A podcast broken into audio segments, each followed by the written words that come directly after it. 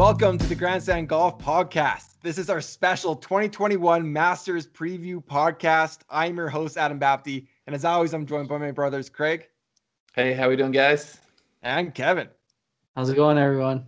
All right, guys, we have a time plan for this episode, including unveiling our picks for this year's tournament. We're answering the pressing questions that everyone has, and we have a new game at the end. We're going to unveil a 2021 snake draft. For the first time, we're doing a snake draft for this year's tournament. First off, we did release a full field breakdown on YouTube. That is every single player in the field for this Masters. We released that on YouTube. We talked about every single person in the field from Answer to Zalatoris. Go check that out there. But guys, without further ado, it's, it's not that clear that that's from A to Z. So like it's alphabetical in between. If you didn't know what the answer to Zalatoris scale was. There you go. There you go. Guys, without further ado, should we jump? I, I say we kick it off with our picks first. Let's just get it out in the open. Let's do our picks first. What do you guys think?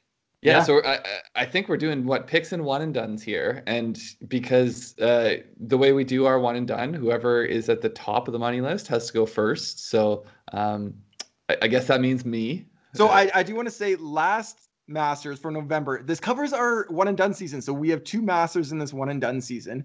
We did it before the previous tournament ended, which was I think the Houston Open. Is that right? Last um, year, yeah. And I think a bunch of us wanted to switch to DJ, but we didn't.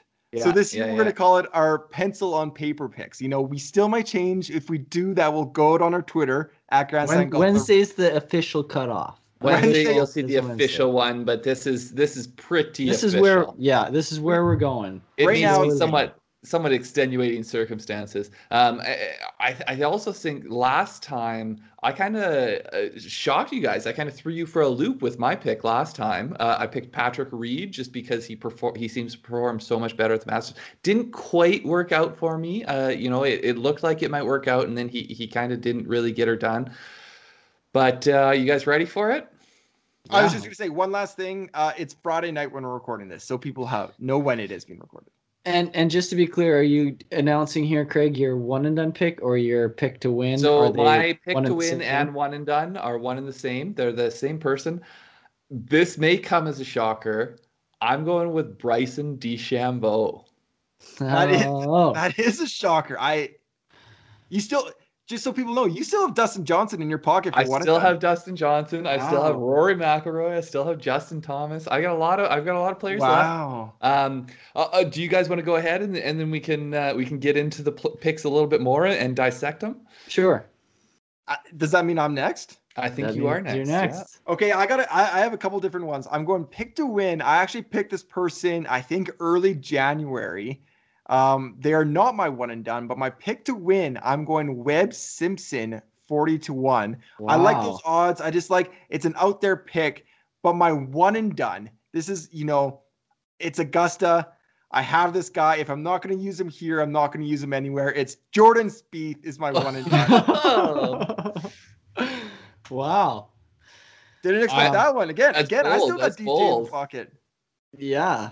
Yeah, leaving DJ on the shelf, eh? So I have already used DJ in the one and done uh, at the U.S. Open last year. Um, I don't know why I said that because he's not my pick to win anyway, so it doesn't matter.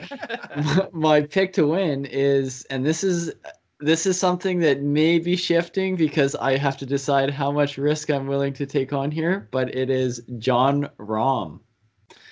I, I like, I like it. it. but it's baby watch. It is. It's baby watch. Baby watch season. It's big time baby watch. I'm really hoping that baby comes like tonight or tomorrow, yeah, and he's just yeah. jubilant.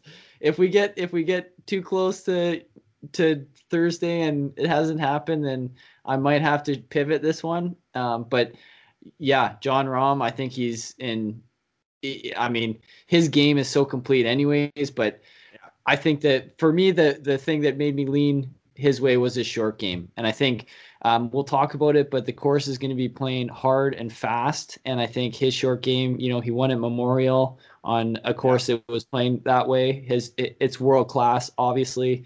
Um, he's my guy. He's he's a top ten machine, even if he doesn't get the win for me, which he will.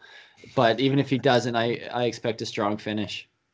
Yeah, I actually think the 2020 Memorial is a really good comp for this. Um, and he did win there. So yeah, I like that. And sorry, that's your pick to win, and you're one and done. Yeah.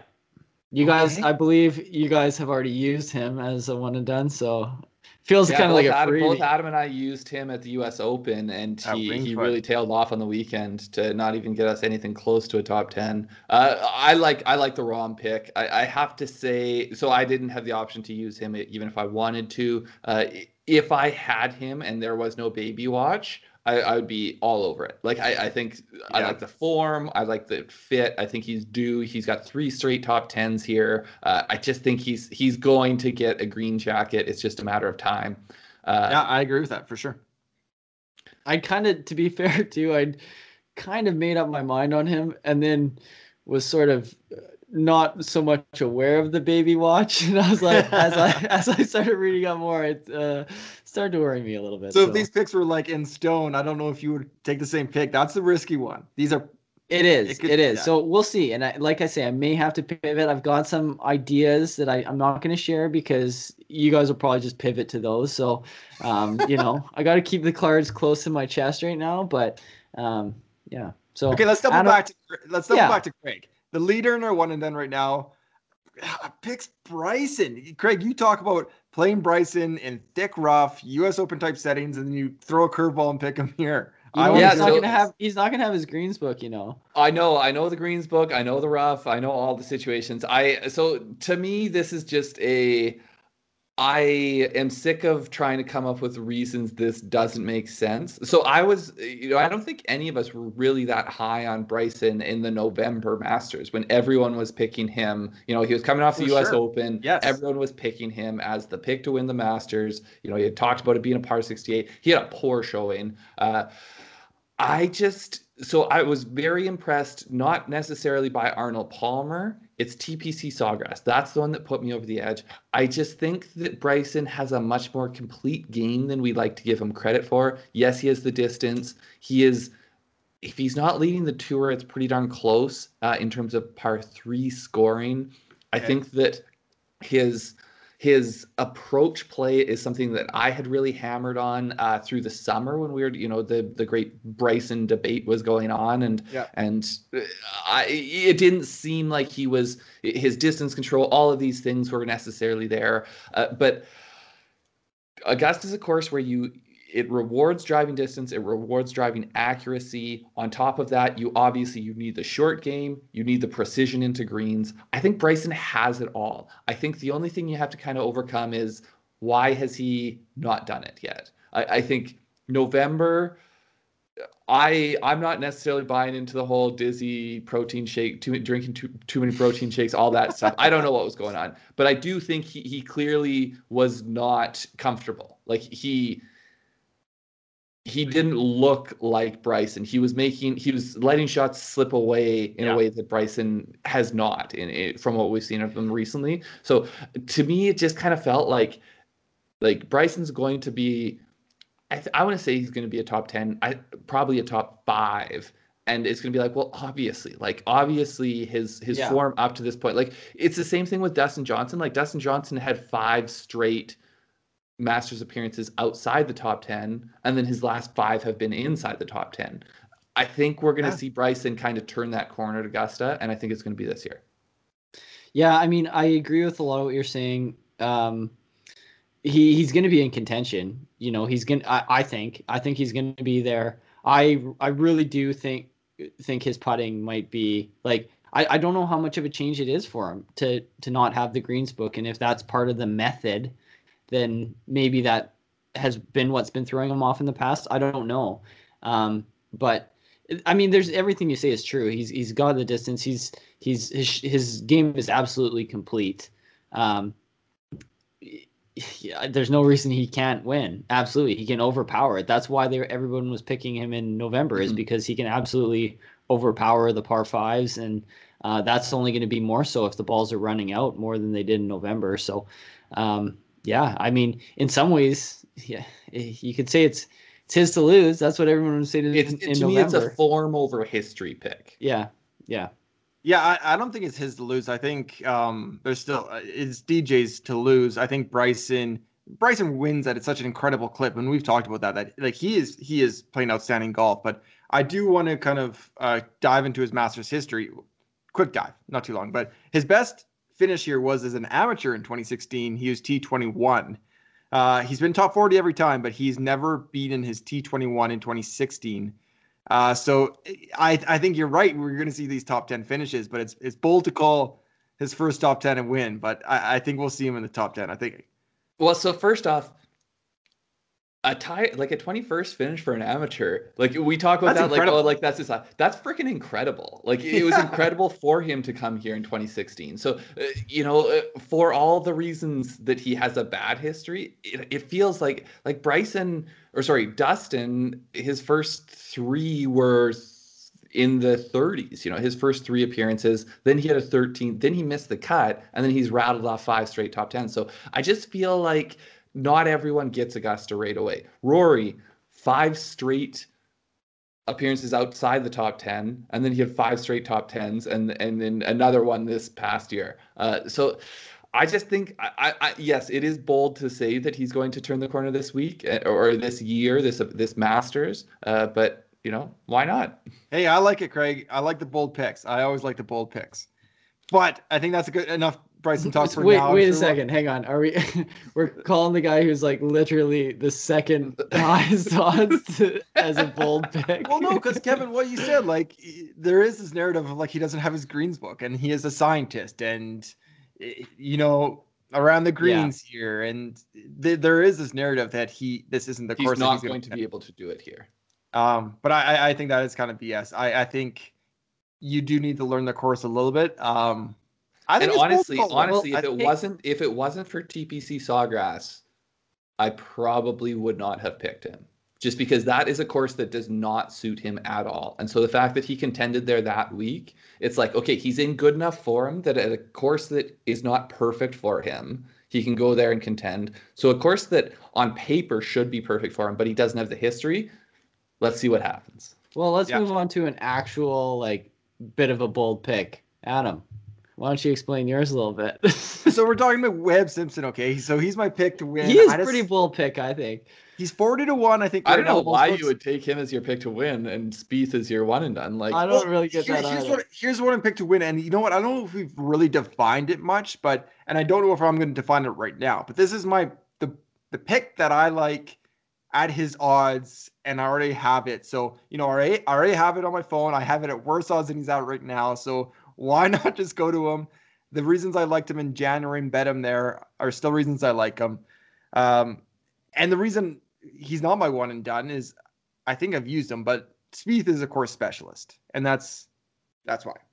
And his odds are much lower. So, anyways, Webb Simpson, he he talked about last year how he changed his strategy, how he attacks Augusta National. He's more conservative, where to hit into greens. It's completely changed his results here. So he had about seven appearances with not that much success, a couple top threes, but he didn't break through.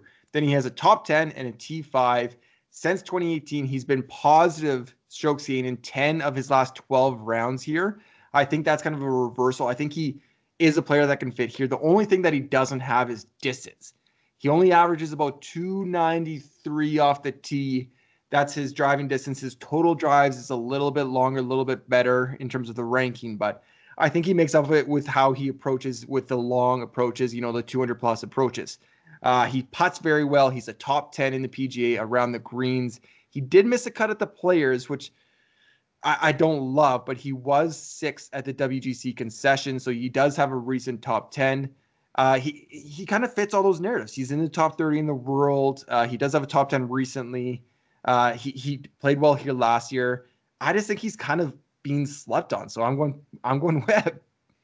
Yeah. Yes. As soon as I saw that your pick was Webb, I was kind of like, ooh, yeah, he could sneak up and grab one like this. You know, that's that's kind of Webb's. Well, I, I, don't. Like, yeah. I, I'm not. I'm not buying it. Uh, I I I agree. I think Webb is like a top ten. Yeah, I I can see that for sure. I mean, he's top ten here the last two times he showed up. I, I don't know. There's something I don't see him having the the like. I think Spieth is much more likely to win this than Webb. Uh, so yeah, he is. I, I like. I, I, potentially like Webb as a DFS play at his price. because you know we're we're getting Webb cheaper. Essentially, you're saying you like Webb at his price better than you like Spieth at his price. Yeah, yeah. So Webb is ninth in the world. He's forty to one, which is, is much higher than these other guys around him. I feel like, and his DFS price, I feel, I think, is around like the thirteenth area ranking. Um, so yeah, that that's exactly it. I don't. So this is where I, I, feel like we do need to define what it is as our pick to win, because by our pick to win, I mean I think this guy is the most likely one to win the tournament. Whereas uh, you're you're saying you really like Webb at this value. Yes, but he, I mean, yeah, but I I, I don't need excuses or asterisks next to him. I'm I am I'm okay. You he's all in on he's all in on Webb. Hey, I'm not all in on Webb. I just like, push the stack. he can't. He can win this. He can absolutely win this. Um, is he the most likely to win it? No, but he can win this. Okay. um, let's move on from Webb. So the one you're actually you're actually putting into the contest here is Jordan Spieth. Jordan Spieth is incredible at Augusta. There were I, I, talked about this on our A to Z video. There's a moment in 2015, 2016 where he led Augusta for I think seven consecutive rounds before he put the the one in the drink and had his famous collapse. He is the one in the drink. Yeah. okay. His, his, collapse. Yeah. Um, he's just an absolute Augusta specialist. He's playing very well right now. I I get nervous in DFS playing Spieth. I get nervous betting Spieth. But one and done at Augusta. Th- I mean, this is the time when I feel confident playing Spieth. Like his form is exceptional right now so to me this feels much more like maybe my patrick reed pick in the fall where like it doesn't you don't think of using this guy at one of the most you know the top five valuable one and done places but because he's so much more valuable here than somewhere else you want yeah. to do it. Uh, so jordan Spieth, seven appearances at the masters four times within the top three. Uh, it's an absurd record he has here. So uh, and his form is good so i, I get it. Uh, and and the reason, I, like I you said, if it happens, the world of golf and the world is going to be tuning in because if Spieth is in contention here, it's gonna it's gonna get people very excited. And, and I can play DJ anywhere for the rest of the year. I can play him anywhere and be pretty confident. I don't know if Spieth is officially back back or Minnesota but, personally, but yeah. So, do you think it's interesting that we've now we will have used Spieth in three consecutive weeks yeah, in our one and oh, done. Because I, I, was kind of, you know, I used him in the match play. I think Craig's got him this week, and now you're using him. And I, I mean, I'm thinking, okay, he's he's trying to tune up for Augusta here. I know I'm not going to use him at Augusta, so I'm I'm going to play him when he's yeah. So you guys are Adam, gonna... Adam's making the bold to move. Yeah, I don't think it's bold at all. I hey, mean... listen, I've already bet him at Augusta, so I'm, you know. True. I'm, you'll be, I'm you'll be my, okay with it. yeah, I'll be okay with it. All right, Jake Kevin. Shoot. What's up? Well, we we we talked Rahm. We spoke Rahm. Oh yeah, we, we did. We did talk Rahm. Yeah. yeah, that's fair. Uh, dive into sleeper. Do we want to change up the order at all? Uh, Craig, do you want to go first here? No, I'll, I'll jump in. Uh, I've yeah. so sleeper we're going 50 to 1 or worse in terms of their odds, you know, so we're trying to look down down the list a bit, uh, but someone we think kind of has a legitimate thought, uh, shot to win it. I am going with Joaquin Niemann.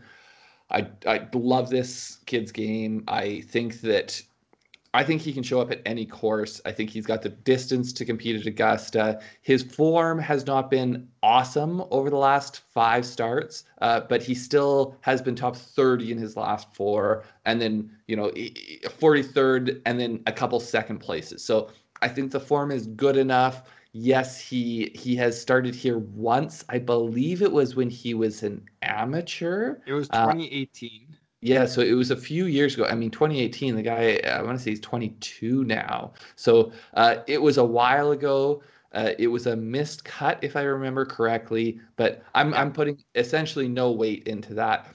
I think he I, I think he's going to um, he, he shapes the ball right to left, which I think is is better at Augusta. Uh, I think he's got an exceptional short game.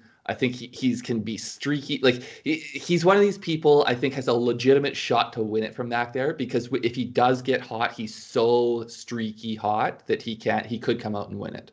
That I that I mean that's a bold statement right there. We're talking about a guy who's 20. Yeah, he's talented, but he's we have to remember he's 22 and he only has one appearance here that's miscut. Like you, you can't. I don't know. People don't go into Augusta in the third round and then go on to win the tournament. Who did that's, you pick here as your one and done? Jordan Spieth. What did he do the first time he showed up? He's he's a he's crazy.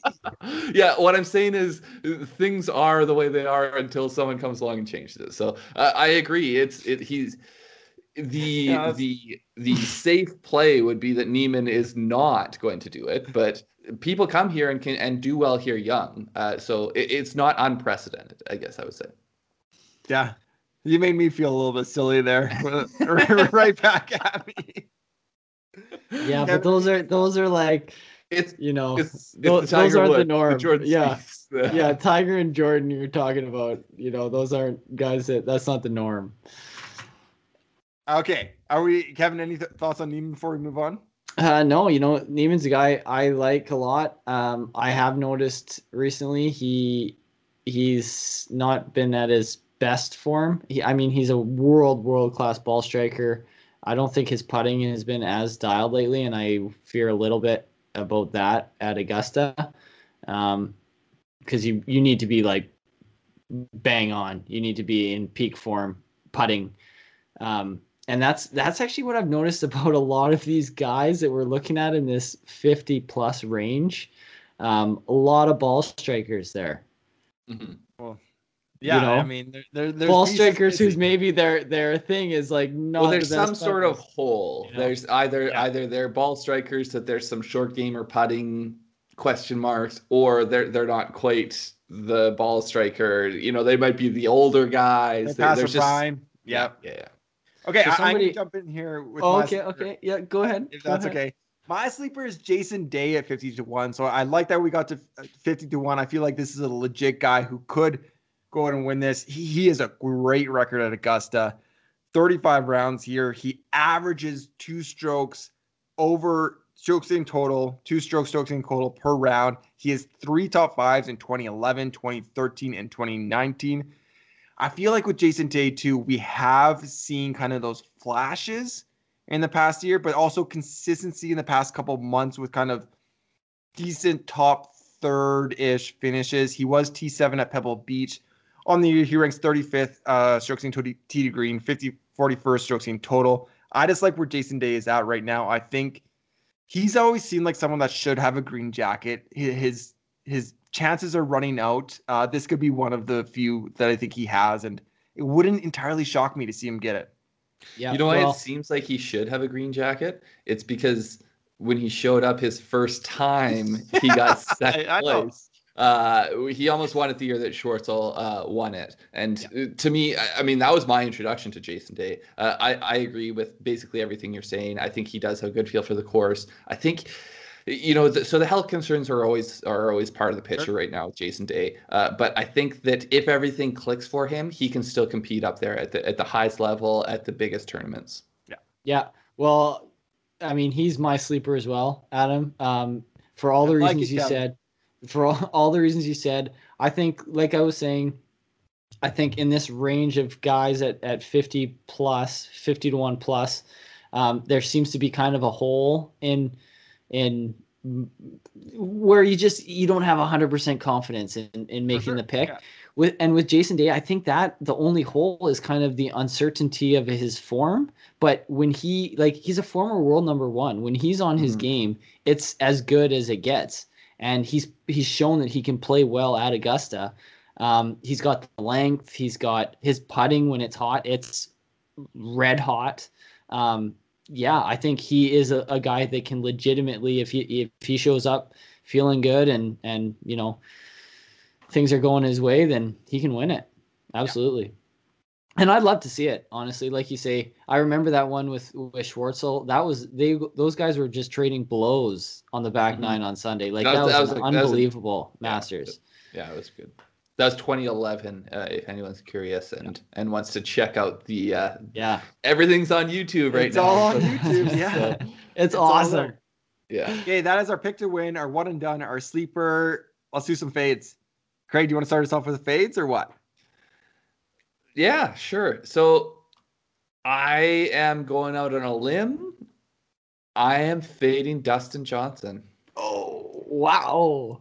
It wow. makes no sense at all. And, you know, I'm fading him just because I feel like he is getting, he's kind of getting anointed right now. It, it's sort of like, eh, I, there's yeah. a lot of people talking that how could Dustin Johnson not win this? It, it, to me, it's it's sort of similar to to Bryson going into sure. the Masters last time. Like it's just whoever won the last major, all people can can think is like, well, last time we saw them on this stage, everything was clicking. He broke like, records. He did this. Like, of course, he's just going to walk in here and win again. Yeah. Uh, and he has five straight top 10. So, like, first off, the fade, the fade here that I'm looking for, if it's a 10th, I'm I'm taking my victory lap because it's a not, this is a not, he will not win pick. Yeah, so so last yeah. three tournaments. Uh, so this is counting the match play, which you know finish position there is is ambiguous at best in terms of the ranking. But he, 28th at the Master Plays, his best finish in the last three tournaments. He was 48th and 54th. Um, I he does have the win this uh, early this year over at the um, Saudi I forget what they call it Saudi in right. Open or whatever it is on the European Tour. We have not seen his best golf for a little while, but it no one seems to be kind of bringing that up. He was on an absolute heater through 2020, uh, but we have not seen his best golf, I don't think, in 2021. So uh, I'm just I'm pumping the brakes on DJ. That said, uh, check out our, our DFS previews. I potentially will still play him, but uh, in some small percent. I, I, I don't know for sure, but I, I yeah, it's I'm, not a I'm full saying pump the brakes. I'm saying pump the brakes on DJ. Yeah, no, no, I like it. He's also got the obligations with the dinner. He's got all these different things. He's not For in the sure. best form. Uh, it's it, people don't win here. I mean, the last one was Tiger in 02. Very few people went back to back Masters. It's it, you know like it's it's very very difficult to do. So it, it is different November to April than April yeah. to April. A little bit yeah. different, but so he has not finished outside the top two in his last two appearances here. So it's but a, like it in 2019, everyone got top twos. I think like Brooks got a top two. Xander you get a top two. you get a top two. If you're not Tiger, you got a T two. it was like Tiger and everyone else. yeah. Okay, Kevin. Uh, so I don't know if this is even allowed because it kind of seems a, a, little bit obvious, but I was gonna fade Koepka. Is that no? That's uh, not. No, scratch it. Allowed? Okay, yeah. scratch it. Um, I mean, yes, I mean, it was it just made sense. I'm not. I'm not going to take the guy that's just had surgery. Um, well, and it, recently engaged. Congrats I know his head somewhere Brooks. else. Yeah, he was able to bend that knee, so that's good. Yeah, it's showing progress. Um, unfortunately, it really pains me to do this then, but I'm going to have to fade Rory. Oh, I felt um, that coming because I Rory is a guy going into 2021. I wanted to believe that this was going to be his year to win the Masters, and I I placed a futures bet on it, and I just uh, I have zero faith in that bet at this point, and I I you know we've all seen what Rory's done in the past month or so. He's trying to find something. Augusta is not the place where you can get away without having it. So um, unfortunately, it's Rory for me. You know what? I uh, was not super high on Rory until you just faded him. I think he's getting the fade pump. I think that's that's just I, exactly. You know what? I'd, I'd love it. I'd love it if I kind of think the same thing, Craig. I mean, like we talk about getting that career Grand Slam, and that's going to be over Rory for every single Masters he plays. So, what perfect time to do it when you fall outside the top ten? Nobody's picking you to win. You just can show up. You've worked with your coach and you can figure out how to hit those 80 yard little wedges and boom you got your career grand slam you got your green jacket. Not to mention yeah. he's he's listening to the pod right now and he's like he's like you know what kevin i'll show you. Screw you. Yeah. He yes. needed the proper motivation. So uh, i would say rory like to me this is one of those fades that is appropriately aggressive because rory can show up and have everything fixed and it looks absolutely silly to fade him but at the same time he could i mean really him missing the cut at the masters like maybe if it's a us open or a pga championship or the open where it's a, it's a full field but at the masters missing the cut is is you've really taken the pie in the face uh, yeah. but And Rory, there's a range of outcomes for Rory, and I would love to see. I, I think all of us are big Rory fans, and we would love to see him figure it out and and turn the corner quickly and get into form. Uh, but I was I was a little surprised no one took him for their one and done here. I it, it- he was who- who I had penciled in for my one and done for a long time here, and I I couldn't do it. Um, and all this said, Rory could very well show up, like you say, with a few things figured out. He, you know, he's the kind of guy who picks up shots on the field just with his distance and with his his overall game. So he's gonna be. I wouldn't be surprised if he'd still top tens or something like that Yeah, with yeah. his Oh, with his sure. C game. But Yeah. um, I So- don't think he's got his A game right now. Just real quick, uh, six of the last seven years, Rory's been in the top 10 at Augusta. Uh, worst finish in those seven years is 21st place. So, one of the things about Rory, I think, was one of the things that makes it tragic about Augusta and Rory is that his game is so well suited to do well here. Like, the being as long as he is and being accurate with that is a deadly combination that Augusta is one of the places that it just is perfect for. And and so uh yeah, we'd love to see him break through and win, but uh, Let- he's he's so- a fade for now. He was my one and done pick here last year for the November Masters. He had a horrible Thursday. It looked like he was going to miss the cut. Through his next three days, he did Forgot bounce back for a you've T5. wasted Rory. I did not waste him. I got a T5 out of him. That's, I mean, Yeah. from where he's That's been. yeah, that's, yeah. But he does. I mean, okay, I, I get miscut at the players. Match play wasn't that great, but he was T T10 at Arnold Palmer and T6 at WGC concession. Rory's C game is still a lot better than most players' A games out there. Yeah. Yeah. Okay. I like both of those guys. I think they're bold picks. I'm going maybe lower hanging fruit Ah. here. I'm going Tyrrell Hatton. 40 to 1 is my fade. Hatton, it's just like a guy I kind of want. Is this too far out? You guys are both giving me Yeah, kind of I like- don't know. I don't oh, know. That's I thought- almost I in thought- sleeper isn't range. Isn't it a top 10? Isn't it have to be in the top 10 of the field? I think you better move That's like up the board a 20th. little That's bit. like Give me a break. He's eighth ranked golfer in the world. Yeah, and he's Yeah. one, two, three, four, five, six, seven, 20 20th in the field. Okay, okay, let's hear you. Let's we'll hear you out. You it's got to be like a miscut or something. I mean, You're I don't think he's if gonna. he I don't doesn't think he's gonna win either. If that. We, we don't have a definition around this fade. I- I'm just fading him. You know, I, I think of the elite guys, the top 10 players in the world, as we're calling it. Kevin's guys ranked 11th in the world. Give me a break. Yeah, but it's Rory, man.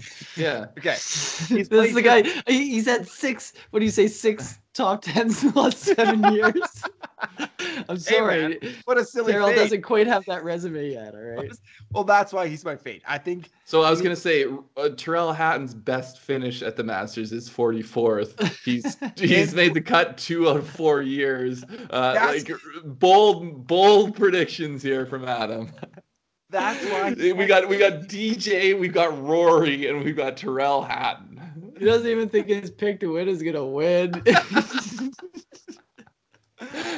Wow, I am just this is can, can everyone tell now that I'm the youngest sibling here, just getting beaten up on, getting ganked up on here by my older brothers? Uh, I eh, top ten player in the world, eighth in the world, Tyrrell Hatton. Yeah, because do you, the the trend I'm giving you is I think there's a trend like the horses for courses that people play well here, play usually continue that success. And Tyrrell Hatton hasn't proved that at all. Much like Bryson DeChambeau, he does not have a top 10 here. His best finish is a T44. He's missed a cut two out of four times. His last top 10 in the US was at the Vivint Houston Open. He's played six times in the US since then on the PGA Tour, WGC Major, whatever it may be, uh, and no top 10s in those six tries. So Hatton, I, I like cheering for him. He is an elite player in this world. I would love to see him a top 10, but I think right now it's one of those where I'm not going to be early on it. I got to see from you if you can play this course well. you know Okay, what? so- That's so- so the one one thing- Sorry. I, I, I agree with him as a fade. I, I I think there's sound judgment there. I want to hear like what are you fading him to though? Like are you saying he's outside the top 30? I'm saying, okay, so let's say he doesn't get that top 20. Okay. Okay. Come on. okay, that's. Uh, I mean, it's it's it's, It's something. It's, it's something. Can't But you know what? So bad the one thing I will agree with you on is that's the, what you said there about you want to you, you're not going to be early on him. You want to see him prove it first. That's kind of the way I feel about Bryson at Augusta right now too. So, um, ju- that's See, just I, it. I, I don't feel that way about Bryson, but I do feel that way about Hatton because Bryson yeah, and I is think the on a one different thing planet. I for feel like. would be the the one difference is that Bryson should fit here, whereas uh, Tyrrell Hatton, I don't feel like what he does. Like he's not super long off the tee or super accurate. Like he's a great approach player, but Augusta is one of these places. Like it, it does demand for the most like unless in in the few aberration years it demands you you have distance off the tee um and you're gonna miss with approaches at Augusta. You're gonna be in spot like you, Yeah. if you hit every green exactly where you have to, then yeah, you're probably gonna be doing pretty well. But that's not the case. You're gonna miss some greens and have to, you know, lean on your short game. Mm-hmm. Yeah. Okay, well, I took a little bit of a beating there. Let's move on. Well, I still, while I'm oh, you still lick your wounds The last one that's on our pick sheet every Wednesday when we send it up before the tournament is top Canadian guys. You know, we're from Canada. We like to represent the Canadians here. Craig, do you want to go first with the top? I want to go first here. Okay, I'm oh, gonna- Kevin's calling. Kevin's I'm calling. I'm feeling good about this. We got you know we got our our boy Corey Conners playing well right now, but that's not who I'm going with. I'm gonna go with my boy Mackenzie Hughes. I love his short game. Um, it's it's top notch. It's what he kind of I think leans on as much as anything, um, and I think it's gonna serve him well. He's he's a grinder. He plays hard courses well. Um, I think Augusta's going to be playing very hard especially compared to November. I think some of these guys he didn't play in November. I found out after I picked him. really you hurt your canadian pick to win last time um, but uh, he. So I think that a lot of these guys who have just played in November maybe will not be prepared for what it's gonna, how it's gonna play. Um, and I think he's he's gonna grind his way out to a solid finish, and uh, that's why I'm picking him. Yeah, I, I I was very impressed with Mackenzie Hughes at the uh, match play. I I we have not seen the best form from Mackenzie. I feel like since last summer fall he was in in really good form, and Yeah. then uh, Yeah. we hadn't seen anything. You know, some some decent finishes, but nothing great. Uh, and then he was very impressive at, at the match play. Uh, I, I I do agree. He has he kind of almost has like that. I mean, it's a, it's a different game, but he's got that Mike Weir short game. I want to say, and and so uh, it, it keeps you in a lot of things when you have that short game. Yeah, I agree. Craig, Yeah, are you going the same route then? No, I'm going. I'm going Corey Conners. I, I while I do like uh, Mackenzie Hughes, I just can't deny the form that Corey Conners is in. Uh, I think Corey Conners is playing great golf right now. His ball striking is so good. Uh, if he can putt in any way, then I, I feel like he'll he'll do well. Uh, he was top ten here uh, in November. I do think that probably for him the soft November course uh, is maybe a little bit more advantageous than than what we'll see now. But Yeah. um, even still, I, I just the form is so good that I'm I'm going Corey Conners. Yeah, I'll echo that. I'm picking Corey Conners. Uh, I think he is kind of the obvious choice here for top Canadian. He ranks 12th in the PGA in strokes gained tee to green for the season. He, he's such an elite ball striker. I can't believe you did Mike Weir like that. I, I yeah, I can't believe nobody took Mike Weir. Have has have people not been watching the Champions Tour lately? The guy's tearing it up. There's there hasn't been there hasn't been that many events. The I Champions know Tour he has did pretty well recently. in Hawaii was it? He did pretty well. no, he did well in uh, he did do well in at Hawaii. the though, didn't? Cologuard Classic, I think it was. Oh, the Cologuard, yeah. Hey, He- he, he- won me money as a top lefty last year. I'm I won't forget that. He he did me well last year.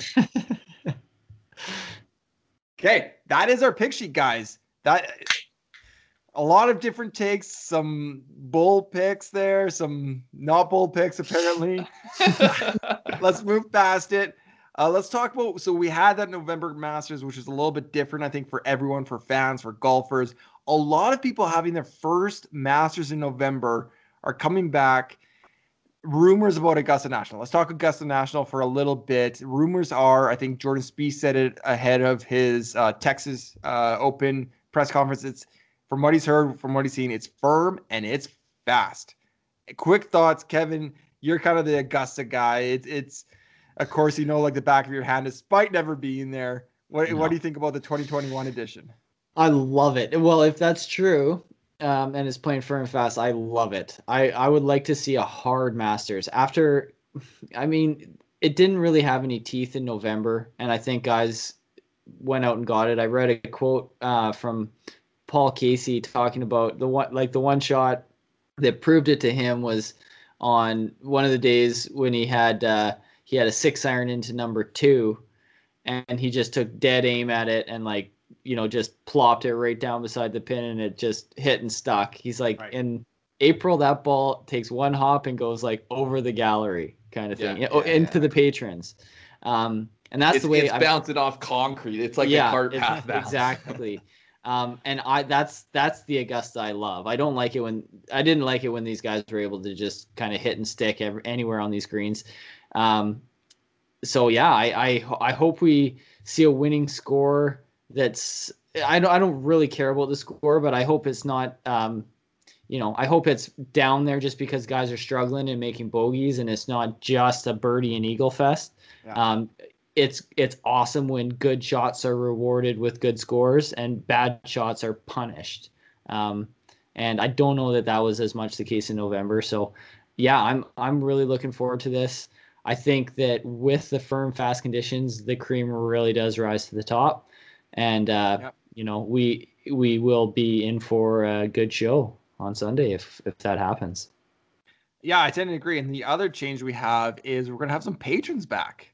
There's gonna yeah. be I, I don't know exactly what that looks like. I don't know if anybody that's not part of the yeah, club. you got to be a CEO basically to know what's going on, probably. um, but I mean, we saw you know Sungjae Im and uh, who else was up there last year? Cam, Cam Smith. Smith. Cam Smith, you know, th- does that do these young guys is there a little bit more pressure when you're playing Augusta oh, yeah. With some patrons there? Absolutely, I think so, so. So I think it'll depend a little bit on the the size and tone of the galleries. I think if it is quite small and it's quite close to sort of the membership uh, sort of close in terms of like their say their families and friends and like uh, you know it, that would have the feeling of the more more of the corporate box suite type uh, so it's going to be a very different feeling than if it's uh, I forget what it was at, at the waste management, but say ten to fifteen thousand somewhat rowdy types. But uh, but Augusta is never like it's it's never it's like never waste rowdy, management. There's very but, strict rules. But I think that but even just like enthusiastic, though. like like you're yeah. not you're not necessarily going to get the roars from your your corporate suite person that you're going to get from. I think you do at Augusta. I think that they get excited to be there and they're uh, they're absolutely. I mean, just like anybody else. Sure, I'm just hating on Warren Buffett, or like, what are you? You guys are defending the the well, I don't know. I, I mean, I think I think five membership at Augusta National. You got you got Michael Phelps behind the tee, and I mean, there's many earthquakes, and you get like that's someone close. Like, I don't know if you're getting those types. I think you're. I think you're going to get a much more subdued crowd. Well, I think, but I don't know, like if that's based on anything. It's, a uh, patronage or something. I don't know what they. Uh, um, I don't know what your like where your source is for that that opinion that they're just going to be the corporate suite. Um, I don't think he um, has crowd. like, or that's just I can't tell you. Like, sources. who knows? I'm, I'm not gonna. I'm not gonna sell all my sources like that. um, so, so it's just I, am not sure that what the crowd's going to be like, but I think it's proven in these in these tournaments lately that have had some crowds back that it does make a difference, and there's like enough of a um, whether it's a roar or just like a a murmur, whatever it a, is, people a buzz, a buzz, and, and I think that uh, will be noticed on Saturday, Sunday, especially if for you're sure in and, one of those last groups. And from what I understand, I've never been there, but from what I understand, the sound carries through Augusta, and so even like if it's just a buzz, there's going to be a buzz. It's a different feeling. It's an energy to it. Um, yeah. I think some I, I of these guys really like Corey has talked about it. Augusta, but I do think one of the things, and I mean more like um, in terms of the history and in terms of a lot of a lot of questionable um, background to Augusta National and the Augusta National Golf Club. But uh, one of the things that I do appreciate in terms of their absurd level of control that they impose upon the Masters, we don't get we don't get the Yahoo crowds. Like I I hate it when you have a bunch of of drunk guys yelling as soon as someone hits a shot. Um, like it, it's just to me that takes away from it. I love a crowd where like everyone's like reacting to the golf. Yeah. Uh, and like ooh, like you know, you get ooh from ten thousand people. Yeah. people around a hole. That adds an awesome, an awesome emotional element to it. Um, someone yelling "Baba Booey," I like. I I hate that stuff. You know. Yeah. But mashed potatoes or. Yeah, exactly. That's just me. Um, so real quick, I think one of the other things uh, that you, you kind of have to talk about with the difference between November and now is going to be the organic matter on the balls. Uh, I mean, they they were I don't think ever going to consider going lift clean in place at, at the Masters, no. but uh, there was a lot of there was a lot of dealing with mud on the ball. Uh, there was a lot of people. Uh, you know, I think there was a couple times on Sunday the DJ potentially would have gone at par fives, but he had mud on the ball, so he he hit little skimmers to lay up into wedge range, and and in the process try to clean, yeah. try to clean off his ball, and then he made birdie on both those on the back nine. So. Um, I, I, I, think potentially that that will come into play, but I, I'm just so stoked to see this course play firm and fast. I think they also protected the course with some pin placements. I think uh, that were different than normal in November, uh, in part because they didn't want, you know, there was no funnel pin on 16 because uh, they were aware, I think, of, of what DJ could potentially do in terms of a score, and, and they don't really want that to happen in a year where it's not playing to kind of its full potential. Yeah, I think um, they have they will take as much control over the course as they can. Uh, a minus twenty score is not something they want to see, uh, and we might talk about it a little bit later. But I, I don't think they want to see those kind of winning scores. So you well, know, see, I, you know how much control they can take they over the care about the score as much as the U.S. Open. I mean, obviously, they don't care as much as the U.S. Right. Open. Yeah, no, but they don't want it to get eaten up. Yeah, and and I think really they didn't want to like have some crazy number set in this year that is not going to be touched because it's always going to be so much harder after that year, you know? Yeah. Yeah. No, I think that's I was going to say, you know how much control they have over that course? All of the all control. control. all of it. As much as you can control nature, right? You can't control the yeah. rain that comes down, or, or you can suck yeah, the water out of the greens as soon as it, You need some bird songs, we got some bird songs. We'll just flick them on. Yeah. yeah. The other yeah. one that in my research this year, I don't know if you guys knew this, but they they used to put blue dye in the ponds to make them seem bluer. That doesn't shock me at all it doesn't shock me at all, but it just seems so silly. Yeah. Yeah. Well, they still they still paint they still paint uh paint turf green that might have a little bit of brown tinge to it. Uh, but that I kind of expect that from them. The blue the blue dye, maybe it's just because I, I have a water science background. That just that just irks me. Yeah, I I wish I was surprised, but I'm not at all. not at all. I just can't okay. believe none of the courses I play put that like white strip around the cup. You know, like after you sink the cup in, it it's just like dirt. TV. It's just like dirt. like, what am I, a savage playing with the dirt? Well, they don't need to Give pick up the cup strip. on TV so much when you're playing. yeah, sorry, Kev. okay, guys, let's move into a couple questions specific about the 2021 tournament as I kind of mentioned before, there was a lot of kind of first timers this year or maybe 2019 because they didn't qualify for 2020.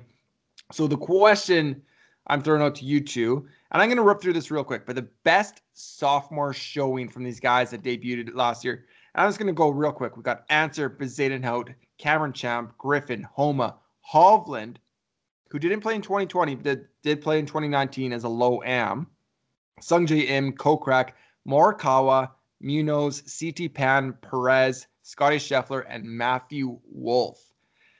Craig, I think. Uh, do you want to take this one on? Who who do you think no, has the I best? go last. Oh, you want to go last? You want to go last? Okay, Kevin, you want to take it? Sure. Um. Well, Craig's gonna take probably Hovland, so I'll leave him on the board for him. Um.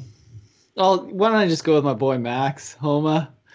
I think uh, um, he's he's a smart player. He's playing well, and yeah, I think I, I think he um, he loves the course. He's he has talked about it on his podcast a lot. How much it means to him to go to Augusta, and how sure. you know we've all seen all the shots on TV is our whole lives, and how uh, how cool it was to go play it and everything. And um, yeah, I think he's in pretty good form. So uh, he he missed the cut, but he was right on the right on the number, I think, or he just he may, maybe made a, a bad swing. I think two holes before or something like yeah, that, made a double he, or something. He should have made it, I think. Yeah, he was he was right there.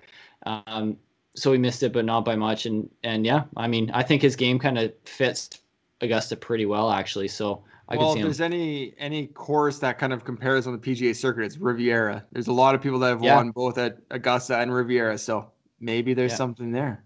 Yeah, I think to me with Homa too, the form is awesome. Uh, yeah. You know, seven of his last nine are top 25s. He only has the one miscut at players, which I, I think he was fairly close on, and it was coming on eight straight, his eighth straight tournament. Um, I, I, you know, it, it does seem because Kevin's the resident Max Homa homer. Oh, we uh, all like it, Homa, I think. Well, uh, for sure, but uh, it, it seems like it might just be a homer call, but it's not. Like he he has a legitimate form uh, for that to be a, a very reasonable take. I would say. Yeah, I agree. Well, Kevin didn't take him. I am taking him. The reason I put him in this list is why I, am going to take him. Victor Hovland, who didn't play in 2020, but is back for 2021. He was low amateur in 2019. I love Victor Hovland. I love his game. He's kind of has the same form as DJ. Really kind of great to start 2021. I mean, he went second, sixth, fifth, second, kind of in consecutive tournaments, and then has fallen off 49th miscut. I mean, thanks, mom. 42nd uh, match play. I, he's I don't know. I, I I love Hovland. I think he's going to play this course very well over his career. So I think, uh, you know, kind of chipping into that top 15, top tw- top 10 uh, would be kind of a really good stepping stone for him. Contending would be awesome. I love Hovland. Yeah.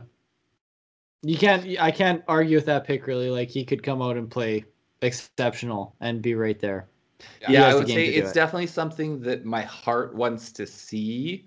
I I don't know if I necessarily expect it though. Uh, it's just I don't know. Uh, maybe it just feels to me like he's lost a little bit of the edge he had. Like he was playing, he was playing potentially the best golf of anyone there. Over, yeah, he was, a, he was really a on the heater for a little stretch. while.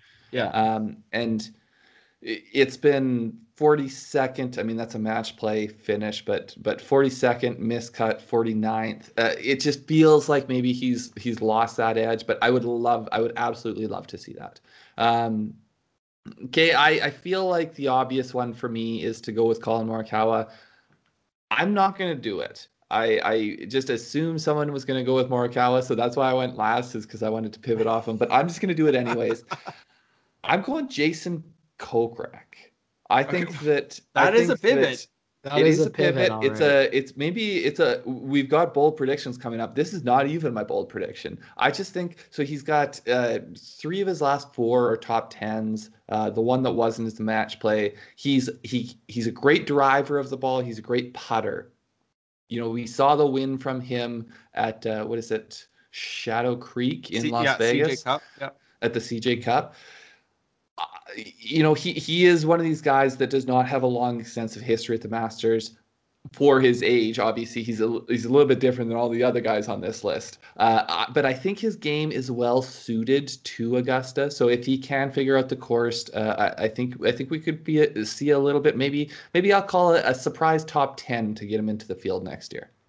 Wow, I like that. He, I mean, he has been sneaky good. His world ranking is 33rd, and uh, even just talking about him in our A to Z show, I kind of forgot that he was 33rd in the world. Like I, I just kind of forget that he's that high. No, okay. Yeah. I, I, have nothing no. to say. I mean, I have very, very little uh, feeling about where Jason Kokrak's game is at. I don't get to see him play much. Uh, don't know. Fair. Don't know what to so say. I any, any, any thoughts on Morikawa? Morikawa. The one thing I'll say about Morikawa that I I was looking at him. Um, he hits a fade. A fade isn't ideal for Augusta. I know he hits it so tight, it's probably fine, and I'm sure he can work it the other way if he has to. But it is there's definitely holes that a draw is preferential. I was actually So- hoping someone would take more, or yeah, Morikawa, and I would do a straight up bet with Hovland versus Morikawa, but I don't think I'm going to get any takers there. Nope. Nope. Interesting. Interesting. Okay, let's move on. So the next question. Al- Although I w- I'll tell you what I will do. Uh, both of us faded a guy. I'll take my fade. I'll take him straight up. Like whoever finishes higher, I- I'll take my fade straight up over your fade. no, so you're not confident in your fade? No, thank you. I'm confident. No, in he's saying fade. he's. yeah. I'm saying I faded someone Okay, of uh, better pedigree. Ooh. not too scared about that. Next question thrown out there. I think we're calling this most likely to not return next year of the top 50 official world golf ranking top 50 qualifiers. Uh, do you want me to rip through this list real quick? So I'll just elaborate on that. There's multiple ways you can qualify to get into the Masters. Uh, there's people who have qualified because they won this year. You know, we've got our Jim Hermans, our Brian Gays. We kept those guys off of this list. These are people who qualified with their top 50 uh, world golf rankings. There was two times that that happened. There's some guys that qualified. I want to say at the end of 2020, the end of the calendar year, and there's some people that qualified last week. Uh, so we, we've got a list of guys who have qualified just on that, um, and and we're going to be choosing someone who is going to fall out of that list uh, and not make it here next year. so rip through the list real quick, Adam. We got Matt Fitzpatrick, Tommy Fleetwood, Perez, Zayden Ho, Justin Rose, Lee Westwood, Matt Kuchar, Bernd Wiesberger, Ian Poulter, Matt Wallace, and then newly in after the match play was Bobby MacIntyre, Will Zalatoris, a couple of your guys tugging at your heartstrings right here with those two, and last Brian Harman. So I can't help but notice that there's a lot of Europeans on that list. So Ex- expand on your thoughts. Well, I mean that it, it's a double-edged sword. Um, I think partly that could be because they play fewer PGA Tour events, and so they don't have as many chances to win one. Um, I know there's also a theory out there that guys that play a lot on the Euro Tour, their world rankings can get somewhat boosted from that due to the strength of field.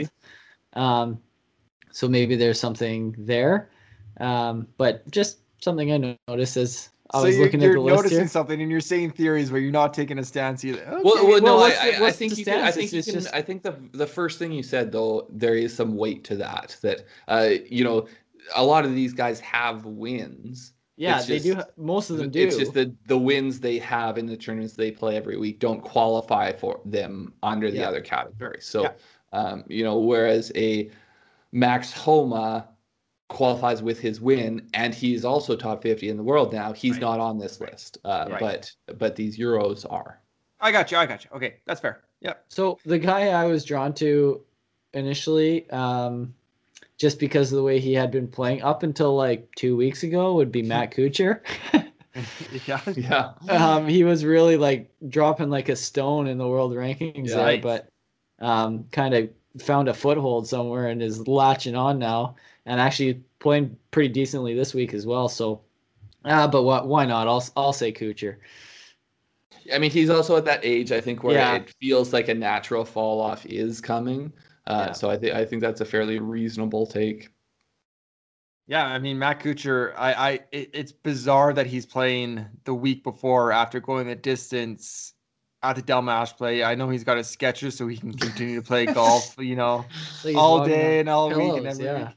They're Um, not New Balances. Those things, those are a cushy ride. He's got an incredible record here, so it wouldn't entirely surprise me to see him get that top finish. Well, and that's the other playing. thing. Like some of these guys might top ten at the Masters this year, which you know, so maybe Yeah. they're not top fifty in the world next year, but they've they've got their they've got their exemption. and That's I how didn't CT even fans in the field. Yeah. Yeah. I didn't even think about that. And the way Kuchar's playing like right now, that may very well be be the case. So anyway, Okay, I'll stick with him anyways. Uh, I'm going. I'm going with Bernd Wiesberger. Uh, the reason being, uh, he has fallen in the list since uh, since 2020, since the end of 2020. He's right now 47th, uh, but crucially, he has 2019. He has three wins on the European Tour uh, that'll be coming off the book and seven top tens that uh, you know as this season like before the next uh, uh, cutoff time essentially for this. Those are all coming off the back end of his world ranking. So um, I think he's going. He's got his work cut out for him uh, to maintain his position. Yeah, I think that's a pretty fair one as well. I would tend to agree with that. Okay, I'm gonna go with Justin Rose. Ooh. Oh, give me a break. Come on, that's not surprising to Wow. you guys. Well, it's surprising, like uh, because you love him at the Masters. He was number Yeah. one in the world to start 2019. We're in 2021 now. How much he has fallen. He loves his course. I researched him extensively before the 2020 Masters as one of the best players playing to not get his green jacket. You know, he went the stretch with Sergio. He says he loves his course. He thinks he's going to win here at some point in his career. But like Lee Westwood, you need to make sure you get your spot. And there was times when Lee Westwood wasn't playing again. Like you, he got it through the Open, and now he's battled back with great play to be in the top 50 in the world. I don't know what Justin Rose is going to do to turn around his game to get back to the Masters, but he needs to do something. Yeah, he's got he's got some serious numbers coming off the back end for him too. He he was tied for third at the U.S. Open in 2019, uh, so that one will come off. He had won the Farmers Insurance Open that year. Uh, I mean, those those do start to really fall off in terms of points, but even still, he was third at the Wells Fargo. So like, he's got a lot of points that are going to be coming off his ranking, and he could. I mean, he was he was first. He could continue to plummet down the rankings. Where's he at now? He's, He's 30 39th right now. Mm-hmm. 39. Yeah. it's a full year away. This Masters is not coming up in the spring like it did for November one. Yeah. Now that was a sad one. Let's get back to a happy. Let's get back to a happy. Okay, That's so kind of this depressing. Who's gonna Yeah. suck next year? Yeah, sorry, guys. Yeah, there's positive energy out here. Best returning winner, a winner that hasn't won in the past 10 years. So I'm gonna I'm gonna rip this So- off real quick. Yep. So, are, are- for this one, are we are we talking like highest finish, or Yes. because um, these guys are kind of unlikely to win? Yeah, I don't. Yeah, I don't think we're gonna pick a winner here, but highest finish, we'll call it. I think we will get a handful of guys who win the cut or make the cut. Sorry, uh, we've got Freddie Couples, Zach Johnson, Phil Mickelson, Vijay Singh, Mike Weir, Bernhard Langer, Larry Mize, Charles Schwartzel, Sandy Lyle, and Jose Jose Maria Olazabal. Olazabal. Olafable. Thank you. Okay, I'm gonna I'm gonna take it. I think the guy that has the best chance to finish here. I don't know. Maybe he will surprise you guys. I'm gonna go Zach Johnson. I mean, he he's really I feel like of this group the the PGA Pro in here that I mean still is competing week in week out. Charles Schwartzel maybe a little bit, but he doesn't really have those finishes. So I'm going Zach Johnson. I feel like it's a pretty safe, easy, easy pick there. Yeah, I, I think that is. I mean, it feels like the person who is the most relevant still from there. He had started to fall off, but after the Wyndham last year, he really, you know, he rallied to make the playoffs, and then he has played decently since then.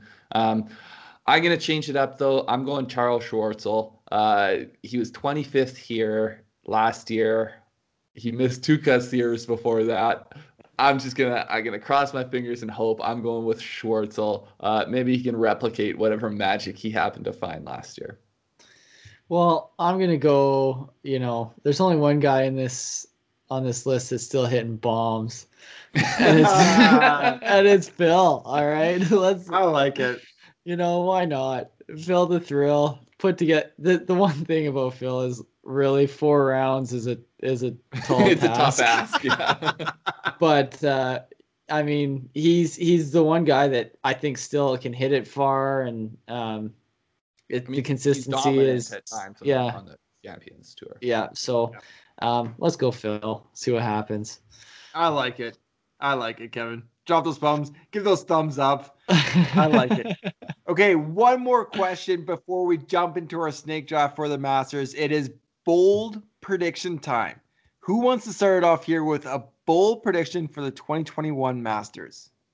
Well, I'll start it off because I, you guys might disqualify this from being a bold prediction, and I might have to come up with a new it, one. It's tough. It's a tough crowd tonight, Craig. So I am going. I think this is a bold prediction, but you guys are are able sure. to to disagree as long as it's respectful. As long as you respectfully disagree. Uh, I am just gonna say Dustin Johnson finishes outside the top ten. Uh, would would you guys? That's a bold prediction, I'd say. Yeah. I, am gonna say DJ does not. He he breaks his streak of five straight top tens. He finishes outside the top ten. Um, yeah, I I. I I don't know. I don't have a ton of faith in this happening, but I just kind of have a gut feeling that uh, that everything worked for him last time. I think he might have borrowed borrowed some karma from tomorrow, and and that's going to come due here. I like yeah, it, Craig. I like it. Prediction. Okay, Kevin, you're up. Am I up? You're up.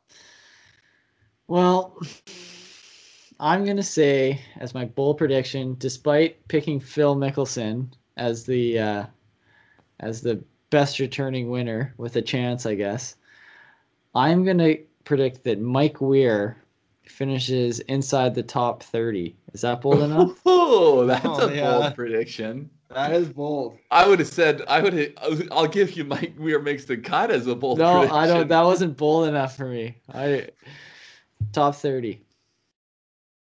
Yeah, I like it. That's bold. That is bold.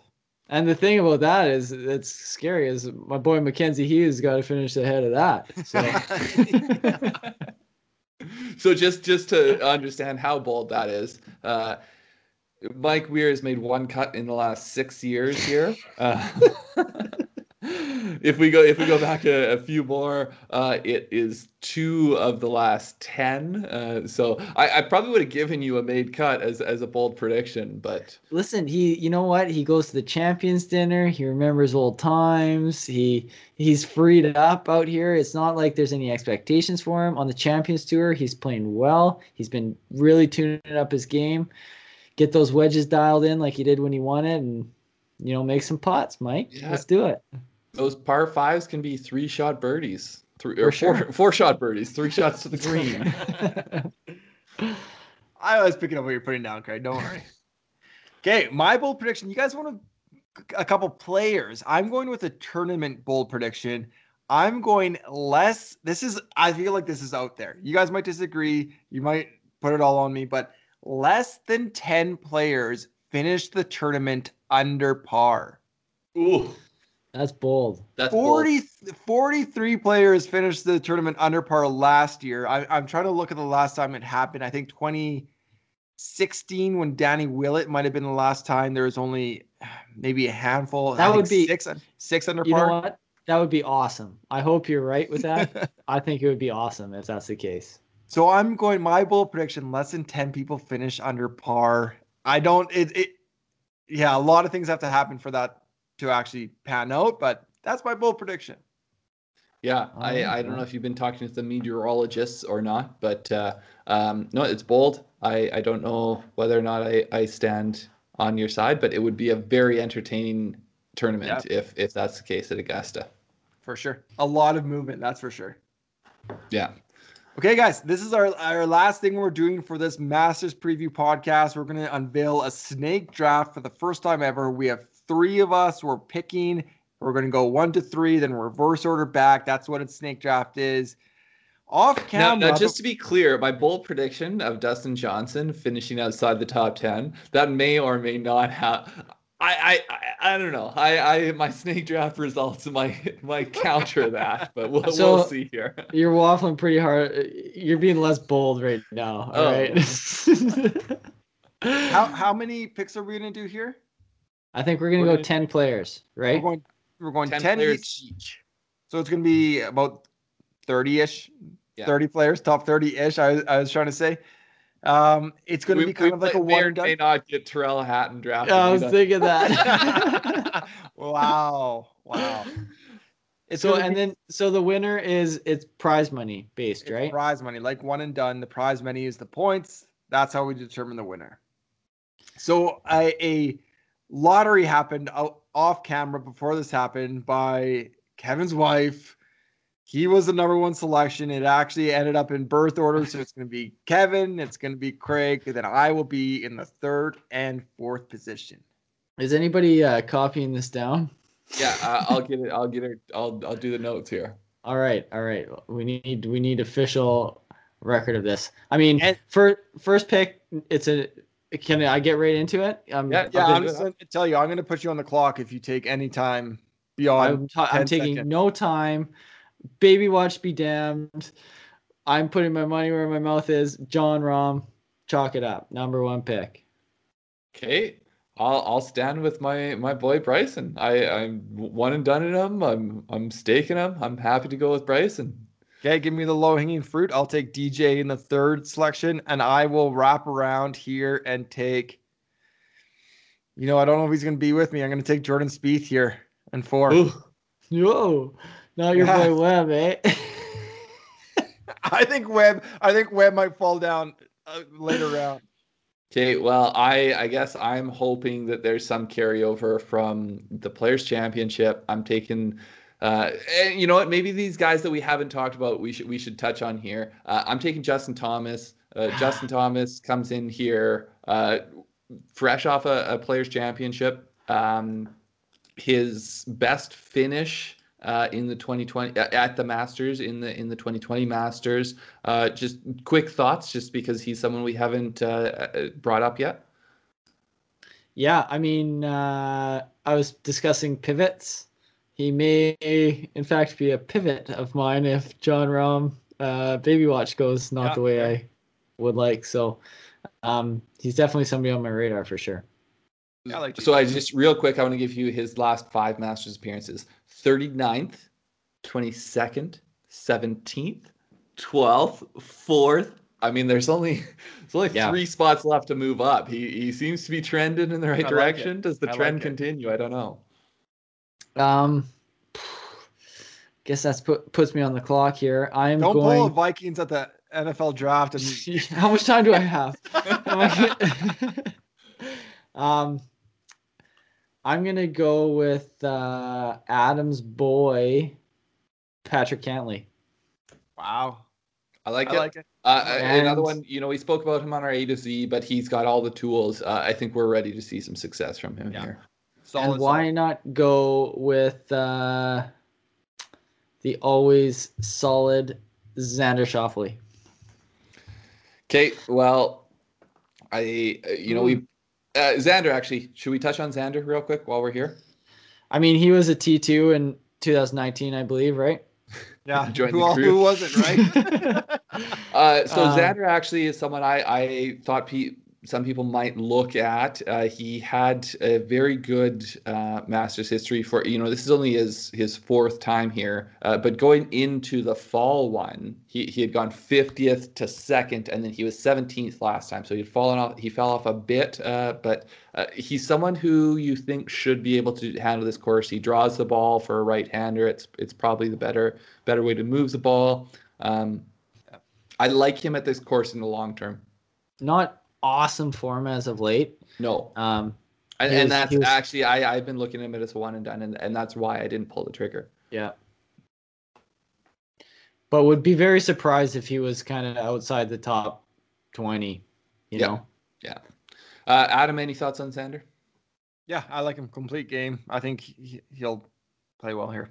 Okay, I, I'm going with Rory here. Uh, I we've spoken at him we've spoken on him, so I don't know if we need to get into that anymore. Uh, yeah. I'll I'll happily collect my Rory McIlroy green jacket, uh, completing the career Grand Slam. You know, I I um, omitted him as I had faded him, so um, but that was uh, yeah. Here's hoping. Yeah. Uh, yeah, I like it, Craig. You, are building a solid roster here. Um, players that we have, I'm going to say players that are left right now at the top of the board. There's Morikawa, Patrick Reed, Brooks. I, I, don't think we have any hope of playing. Uh, Tony Finau, Webb Simpson, and Hatton. So of those kind of guys that I'm looking at right there, at the end of the third, I'm going to go Tony Finau as my selection. Ooh, my boy, I, Tony. Yeah, yeah. Kevin, Kevin's boy. Great so, history here, except 38th last year wasn't Yeah. the best, Would, but would I use him as my one and done? but I think I think he had like he's shown that he plays this course really well. Early success, uh, not the best form, missed the cut. I mean, this is Friday night. He missed the cut at the Texas Open. Didn't hit a single fairway. It seemed like uh, Thursday, Friday this week. So Yeah. But, Okay. but we like we like his game. It's just we haven't we didn't see it today. yeah, four zero one is a pick, and I think it's time to go. Webb Simpson, the winner of the 2021 Masters. He fell. Yeah. I can't believe he's fell this far. I'm gonna take Webb Simpson. Round four, pick one. Ah, man, you guys are making this you're making this hard on me. I really, really want to take Collin Morikawa, but I can't. I'm gonna go with Patrick Reed. I knew Yes. you were gonna do that. Thank you for not making me pick Patrick Reed. um. Okay. I am going to go with Daniel Berger. Wow. So we had him ranked 18th here on the board. So that, that seems like okay. End of the fourth round. and I will go with someone who I haven't talked about lately, although I've referenced him a lot on um, previous podcasts about how he will one day be wearing a green jacket. Hmm? Mr. Cameron Smith. Wow. Kevin's mixing it up. He's taking some intriguing choices here. Well, I feel like this is just too good to be true. Uh, I'm I'm gonna I'm gonna take Collin Morikawa. I, I consider taking him over Patrick Reed. If the putter shows up, I think he's someone who could be a champion here at, at some point. So I'll, I'll take it uh, and and just ride the volatility of the putter. Very interesting. Uh, there's Adam's one- Adam's torn because uh, what the the auto draft might be his his fade Tyrrell Hatton here. The auto draft is Tyrrell Hatton, number eight golfer in the world, as you guys know, as I've spoken about at length on this podcast. But I'm going to skip over him. I'm going to skip over the next guy for a second here. I'm going to go Viktor Hovland as my pick. Close What are you round. guys looking at, by the way? Oh, you're The not in this, spreadsheet in in the, Oh. this- the spreadsheet in her notes. I was gonna say that's not my rankings at all. I don't know. You you potentially have better rankings. These are based on DFS pricing, so Okay. uh, um, these are in no way any better than any rankings you're potentially looking at. Yeah. No, it's this is just I just this is my gut rankings. There's a guy that's sticking out um, a lower, a little bit lower down the board, but you know I play with my heart sometimes as well as my head, so I'm gonna go Lee Westwood. Where are we at here? How many rounds are we? That was the start of six, I think. Okay. Six zero one, Lee Westwood. I don't have a don't have a ton of time on the clock here. Um, uh, you know, considering Adams Adams' fate of Tyrrell Hatton, uh, last year's second place uh, runner up, Sungjae Im.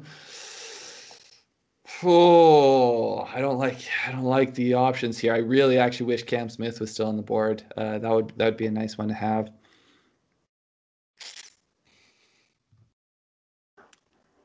I'll take I'll take Sung Jae. Wow. Okay.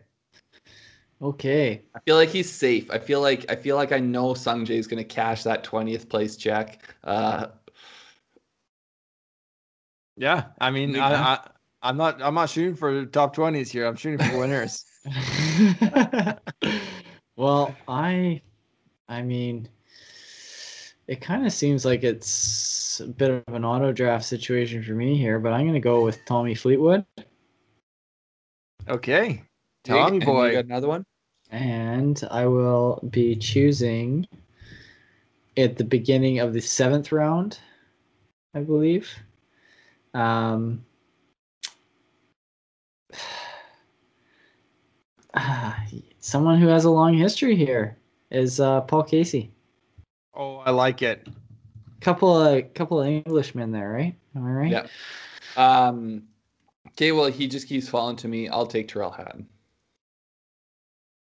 See, that's not who I thought you were going to say was falling to you, but I'm going to take the guy that I think is falling to me, and that's Hideki Matsuyama. Playing well so far. Well, he's he's had some good, some bad this uh, this week so far at the Valero Texas Open.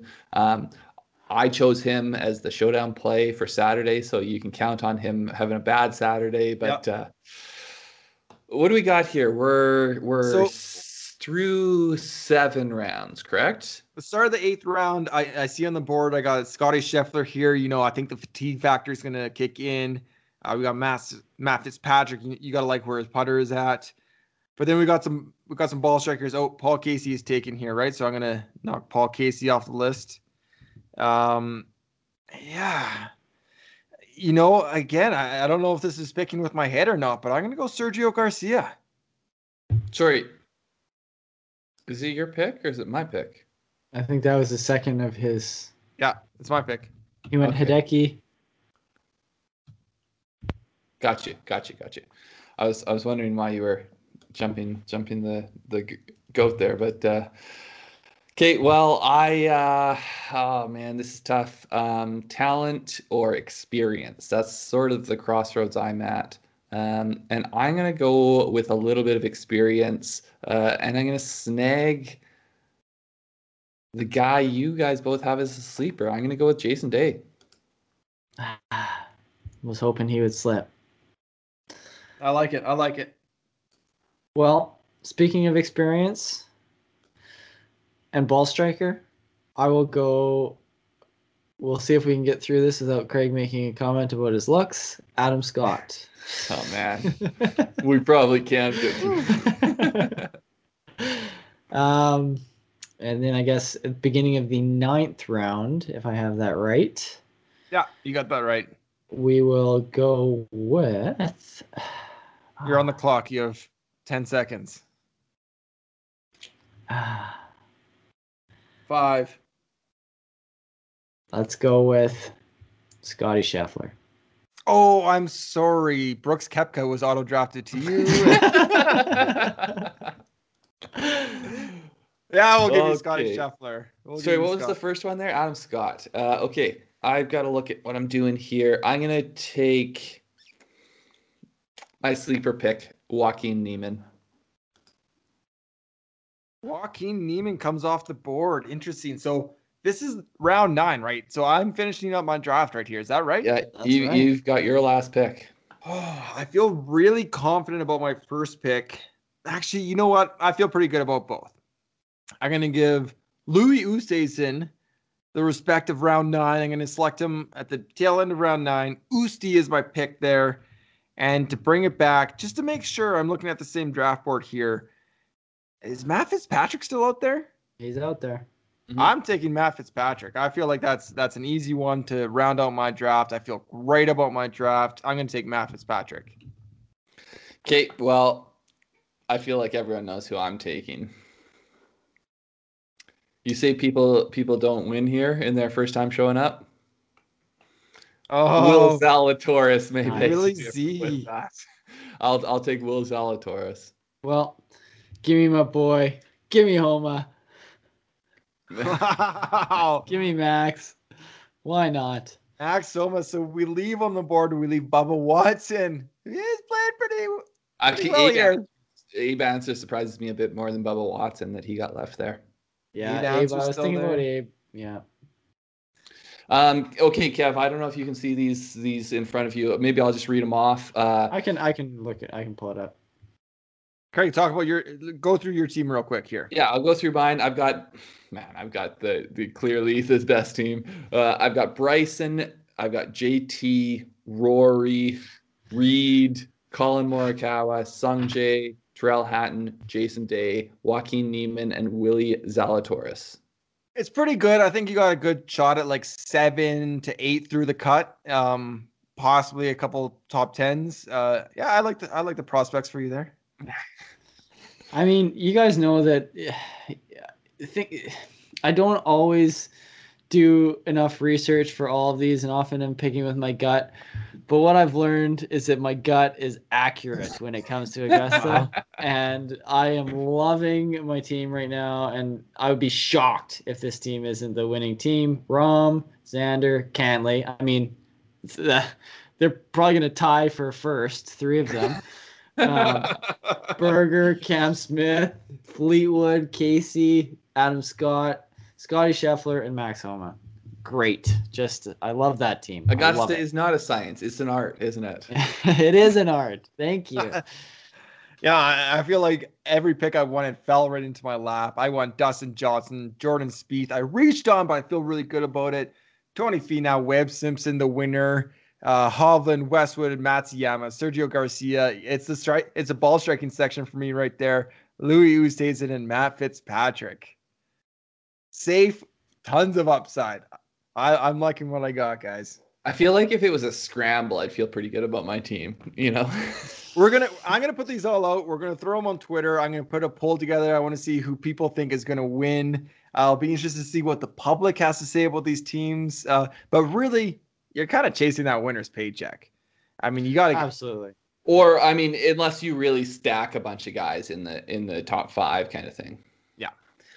Okay, guys, I think that is our Masters preview podcast. We're getting about 90 minutes here. I think that's a really good preview. We talked about our picks. We penciled them in on paper. They're not written on stone yet. We got some with Baby Watch, but we got our picks in. Now, now just be questions. clear: the Snake Watch afford or the Snake Draft affords no, uh, no, no, no substitutions. Absolutely not. No substitutions. Ooh, Kevin, you're doubling down on that with Rahm. Yeah, exactly. I I like I said, I'm putting my money where my mouth is. I like it. That's risky. That's risky. Thank you everybody for listening. Thank you for watching. If you're on YouTube, hit that thumbs up, subscribe to our channel. If you're on a podcast, subscribe to our podcast. Or if you're on YouTube, go over to give a podcast. Give us those five stars. I feel yeah, like we have to podcast. It. Subscribe to the podcast, leave a review. We'll talk about that maybe on our postmasters, you know, review uh show. So make sure to leave a review. Thank you everybody for listening. Enjoy the Masters. Good luck. Can't wait. Can't wait. I yeah. will see you next time. All right. See you guys. See you, everybody.